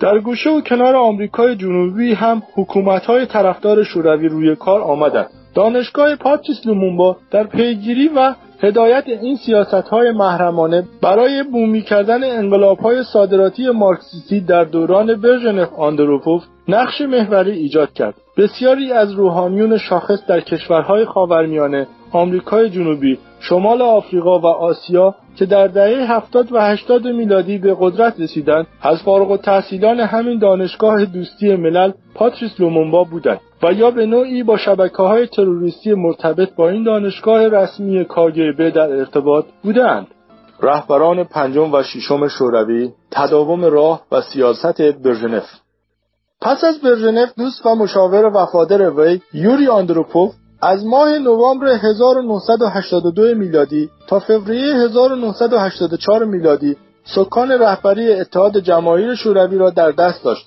سپس کنستانتین چرننکو در فوریه 1984 میلادی به قدرت رسید و تا زمان مرگش در ماه مارس 1985 میلادی رهبر شوروی بود.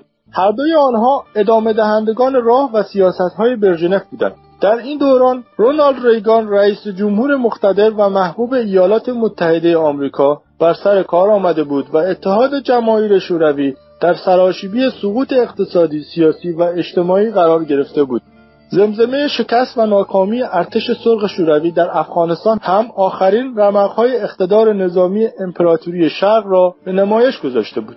آخرین رهبر اتحاد جماهیر شوروی میخائیل گورباچوف و پایان یک امپراتوری در ماه مارس 1985 میلادی برابر با اسفند ماه 1365 خورشیدی در حالی میخائیل گورباچوف ردای رهبری اتحاد جماهیر شوروی را برتن کرد که امپریالیسم مارکسیستی شرق رنجور و سالخورده همچنان رهبران حزب کمونیست شوروی نفسهای آخرش را می‌کشید. از سوی دیگر بذرهایی که توسط رهبران پیش از وی و به خصوص برژنف در شمال خاورمیانه ایران و شمال آفریقا کاشته شده بود حالا به بار نشسته و حکومت‌های ضد آمریکایی و طرفدار و دوست اتحاد جماهیر شوروی در تمام این منطقه مثل قارچ از زمین رویده بودند.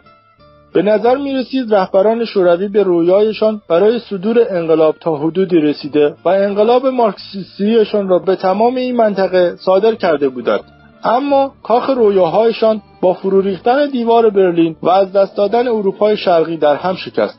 گورباچوف کشتی طوفان زده اتحاد جماهیر شوروی را تا ساحل فروپاشی و پایان این رژیم در ماه دسامبر 1991 میلادی هدایت کرد. ولادیمیر پوتین و رویای ققنوس سرخ پس از فروپاشی شوروی بروس یلتسین نخستین رئیس جمهور فدراسیون روسیه تلاش کرد تا دست کم سرزمین پهناور روسیه را یکپارچه و در قالب یک دولت کشور حفظ کند یلتسین از سال 1991 میلادی تا آخرین روز قرن بیستم یعنی 31 دسامبر 1999 بر صندلی ریاست جمهوری فدراسیون روسیه تکیه زد. در آپریل 1995 دستور تشکیل دوباره سازمان امنیت را که در پی فروپاشی اتحاد جماهیر شوروی سرنوشتش در هاله ای از ابهام بود تحت عنوان FSK یا همان سرویس ضد جاسوسی فدرال صادر کرد. این سرویس چندی بعد به FSB که مخفف سرویس امنیت فدرال روسیه می باشد تغییر نام داد. در چهاردهم جولای سال 1998 میلادی تیر ماه 1374 خورشیدی یلسین ولادیمیر پوتین را برای ریاست FSB برگزید. پوتین بلافاصله دوست دیرینش ولادیمیر فیلیپوف که ریاست دانشگاه پاتریس لومونبا را بر عهده داشت برای کسب سمت وزارت علوم به یلسین معرفی کرد. فیلیپوف از سپتامبر 1998 تا ماه مارس سال 2004 به عنوان وزیر علوم در کابینه های یلسین و پوتین حضور داشت. توجه ویژه به فعالیت های دانشگاه پاتریس لومونبا تنها وجه اشتراک پوتین با یوری آندروپوف نبود. ولادیمیر پوتین که در سن 23 سالگی در سال 1975 میلادی بلافاصله پس از فارغ تحصیلی از دانشگاه به استخدام سازمان امنیت شوروی درآمده بود هیچگاه علاقه اش را به نخستین رئیس خود یوری آندروپوف پنهان نکرد پوتین در نخستین روزهای انتخابش به عنوان رئیس FSB بر مرز یوری یاندروپوف گل گذاشت و لوح یادبود وی را در ساختمان مرکزی کاگبه که حالا در اختیار FSB بود نصب کرد.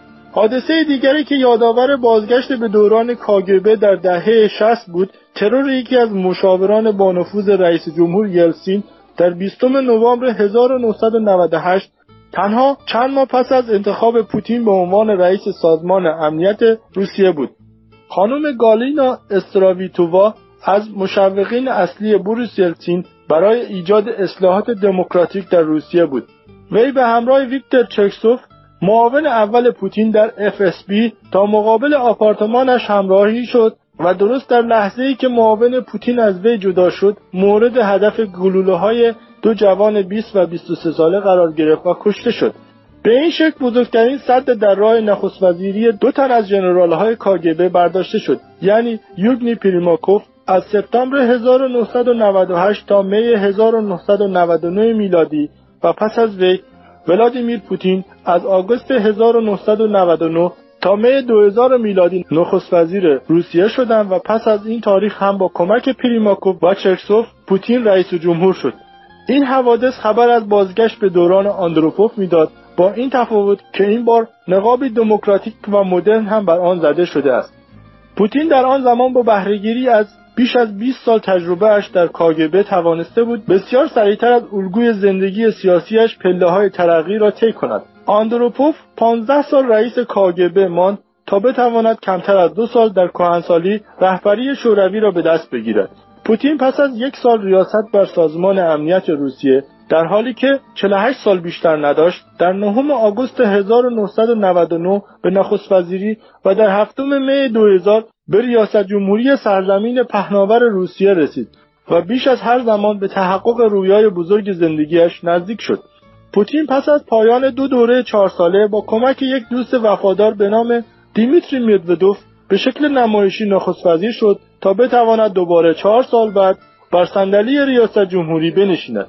آنچه مسلم است دانشگاه پاتریس لومونبا در دوران ریاست پوتین بر FSB در نیمه دوم دهه 90 میلادی دوباره فعالانه همانند سالهای طلایی کاگبه در دوران حکومت برژنف آندروپوف تربیت کاد و نخبگان برای رهبری دنیا یا بهتر است بگوییم نیروهای وفادار به سازمان امنیت روسیه را با جدیت دنبال کرد.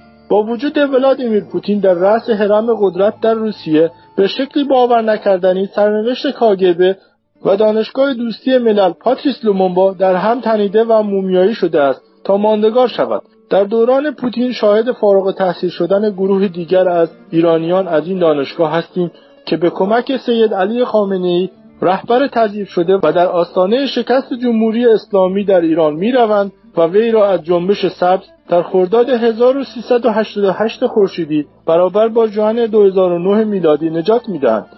بلند پروازی های پوتین در زمینه کردن شبه جزیره کریمه و چش داشتش به جمهوری های سابق اتحاد جماهیر شوروی. این پرسش را به ذهن می آورد که آیا ولادیمیر پوتین تصمیم دارد از خاکستر اتحاد فروپاشیده جماهیر شوروی ققنوس سرخ را دوباره به پرواز درآورد؟ اما همه چیز هم به این خوبی ها برای پوتین باقی نخواهد ماند. تخمای کاشته شده توسط کاگبه در سرزمین حاصلخیز خاورمیانه و آفریقا که در دهه 80 و 90 میلادی درختان تنومندی در مسیر آرمانهای ضد آمریکایی و ضد اسرائیلی مارکسیستا شده بودند یکی پس از دیگری فرو افتادند. شاید به جرأت بتوان گفت جمهوری اسلامی ایران و سوریه آخرین پایگاه های بر جای مانده از دوران طلایی بولشویکی و آخرین قصرهای رویایی پوتین هستند که به نظر می رسد آنها هم در آستانه فروپاشی باشند.